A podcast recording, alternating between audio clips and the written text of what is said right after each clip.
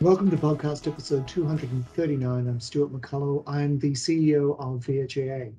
Joining me for today's discussion is Senior Workplace Relations Consultant Daniel Pullen. Welcome, Daniel. Thank you, Stuart. Uh, Daniel, we have a series of clues that will suggest the topic for today's discussion. Let's see the first one now. Now, what starts with the letter C? Cookie starts with C. Let's think of other things that starts with C. Uh, ah, who cares about other things? C is for cookie. That's good enough for me. So, for those who are listening rather than watching, uh, can you describe what it is you've just seen? This was a uh, extract from a Sesame Street episode, and Cookie Monster is singing "C is for Cookie." Cookie Monster, one of my personal heroes. Let's go to the second clue. It's a ladder that goes up and down, then up and down again. Oh, M is for monster, so M is for me. Daniel, I'm beginning to sense a theme. Uh, can you describe what it is you've seen? So it's uh it's another extract from a Sesame Street episode, and it's M is for monster. Okay. Uh, that takes us, then, I think, then to clue number three. What's the letter of the day? Please? Sesame Street will be brought to you today Uh-huh. by the letter O. Oh. The letter O? But Elmo really wanted the letter of the day to be E, like Elmo. Goodness, uh, Daniel, a bit of a mix-up there. Uh, would you describe what it is you've seen? So uh, that is a another extract from a Sesame Street episode, and with Elmo and the letter E. Right. Thank you for describing those. Um, based on those clues, what would you say the subject for today's discussion is? Bearing in mind that the uh, that the answer Cookie Monster Elmo will not be an acceptable answer. Look, uh, they are very musical pieces, and you know Sesame Street is known for its uh, music. So I'm going to have to go with music therapy. Uh, Daniel, that's a valiant uh, suggestion, and I think you may have chosen music therapy in previous podcasts. You were wrong then, and you are wrong now. So uh, the the clue there was in the actual letters being promoted by variously by Cookie Monster and Elmo. C and E. We're talking about continuing medical education under the specialists agreement. Um, and it's safe to say that in terms of the topic of CME under the medical specialists agreement, it was something that, that did occupy uh, a, a substantial period of time during the most recent bargaining round. That's correct. Uh, though to a lesser extent than it did in the 2018 round of negotiations, but CME was again a frequent topic of discussion this time around. So today we're really going to focus on the changes to that uh, entitlement rather than uh, the entitlement in a complete sense. But let's start with who receives CME. So I understand that the CME clause has been necessarily amended to, to contemplate the inclusion of a new category of employee, namely uh, locum doctors, uh, a new mode of employment that introduces flexible labour arrangements, or supplementary labour, uh, similar to that of a ca- casual worker. And look, that's uh, relevant to CME as locum doctors will receive a proportion of CME as funding support, and it's set out at clause 41.1D. And that provides that the entitlement to funding support for internal locum doctors is pro rata of full time based on the doctor's average weekly hours of work calculated over a financial year quarter and notified to the doctor in writing. So this means that a, a locum doctor will receive a quarterly pro rata or full-time allocation of CME, having regard to the average weekly hours of work uh, over that quarter. Correct. Um, it's important to note that unlike fractional doctors whose CME is 135th of full-time, locum doctors, their CME is 138th of full-time. That's a proportion of full-time. Correct. Um, while locum doctors would make up a very small proportion of medical specialists, it's important that we get this right from the start. And, and for completeness, um, the dates that locum doctors will receive in writing their quarterly CME allocation will be 1 July, one October, one January, and one April each year. Yes, it's also important to note that a medical specialist doesn't have to spend the CME allocation in each quarter, rather that they align with the same requirements as others provided for under subclause 41.4C. And that provides that claims are to be submitted within the financial year in which the expense is incurred, or otherwise within three months of the end of the financial year to which they relate.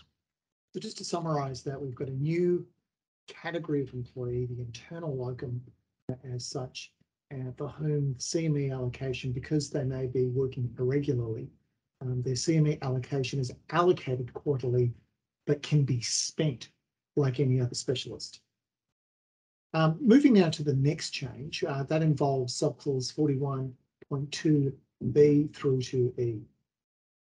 And B provides, in addition to any value of the portable technological aids purchased and reimbursed in accordance with subclause 41.2 AV above, in any financial year, a doctor will, subject to the terms of this clause 41, be reimbursed for costs for the purchase of information technology devices or accessories up to a maximum of $5,000 pro rata for fractional specialists from within the amount set out in subclause 41.1A, inclusive of any applicable fringe benefit tax to be used to support or engage in continuing medical education activities.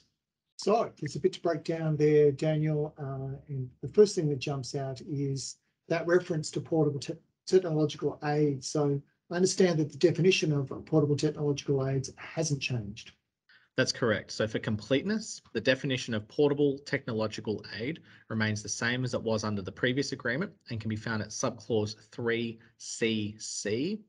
And it provides that a portable technological aid means items which are easily portable and designed to be used away from the doctor's usual work site, can operate without an external power supply, and are designed as a complete unit.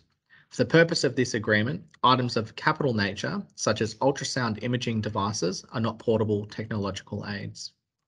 So back to 41.2b, and it refers to information techno- uh, technology devices or accessories. What does that include? So there's a number of items that fall within the scope of both portable technological aids and information technology devices or accessories. An example of this would be a smartphone or a laptop. So we're we're in Venn diagram territory. That's correct. And however, items such as screens and desktop computers, which were not previously within the scope of portable technological aids, as subsequently not within the scope of CME, can now fall within the scope of information technological devices or accessories. So overlap, but not the same. Correct. Um, and the quantum is provided uh, within subclause B, a maximum value of five thousand dollars, and then pro rata for, for fractional specialists. That's correct. So that $5,000 or the lesser value is being inclusive of fringe benefit tax incurred.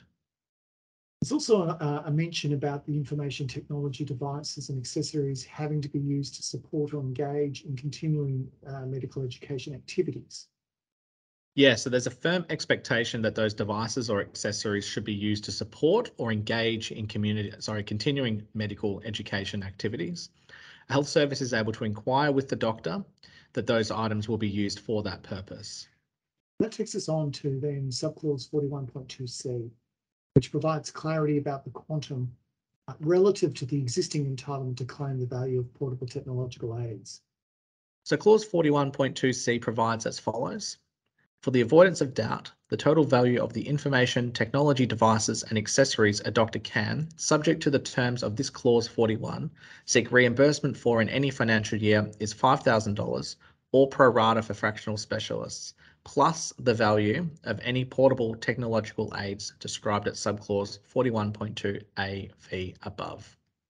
So Daniel, there's an obvious question in all of this in, in that we're explaining changes to the existing term.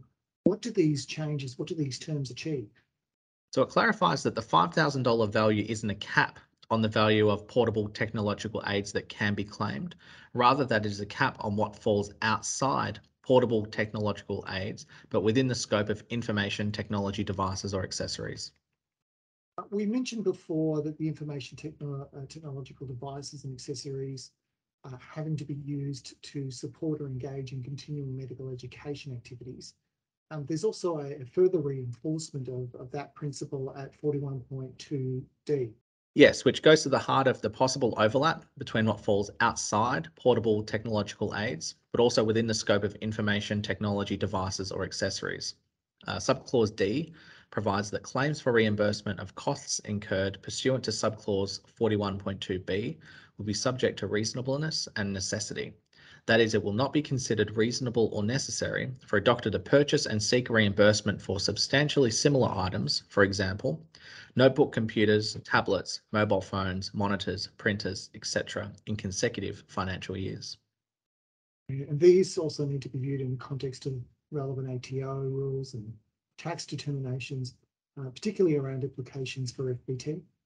Correct. And while VHA doesn't provide taxation advice, having a mind for the ATO rules and tax determinations isn't new. And lastly, for um, subclause 41.2, at subclause E in particular, that provides that any unexpended component of the amount of CME support set out at subclause 41.2 above can't be carried over into a subsequent financial year. Yes. So the $5,000 or lesser amount cannot be carried over. Um, and just, just on the issue of that, that there was department advice, wasn't there, Daniel, um, over the past couple of years in the same territory? That's correct. Uh, and really, the effect of the term here is to codify that advice into the agreement. Correct. So finally, members would have noted that the dates for the CME support reimbursement cap amount uh, increases no longer align with the end of financial year. Um, do you have any suggestion as to how members might overcome that? Yeah, to, so to expand on that, on screen are the wage uplift dates. So 1 March 2022, 1 September 2023, and 1 March 2025, which don't align with uh, when the new CME year commences, which is 1 July. So health services could offer the whole amount for the start of the relevant financial year, which was shown on screen now, um, or alternatively, top up the CME when the new value commences within the financial year. So that's also on, on screen. So the key is to ensure that the doctor is not receiving less than what the enterprise agreement provides at any given time for their CME support reimbursement cap. That's correct. Um, Daniel, I'm mindful that you know, this, these changes are really doing two things. One of which is setting out some rules for a new category of employees, that is the internal locum, and secondly, codifying something um, that the department had provided to health services over the past couple of years with regards to um, certain types of technological spend. But this podcast is really focusing on, on the changes to the term. Where can people find more information about the base term for CME? So we provided both VHA podcast episode uh, 63 and episode 114. I think 114 is a member spotlight uh, session that, that focuses in on um, some of the uh, the technology approach to managing the technological approach to managing CME. Um, Daniel, thank you for taking us through the changes to continuing medical, medical education under the medical specialists uh, uh, agreement. We started this podcast with a little bit of C is for Cookie by Cookie Monster. Uh, I can't think of a better way to end it than, than much the same way. Thank you, Daniel. Thank you, Stuart. Cookie starts with C. Let's think of other things that start with C.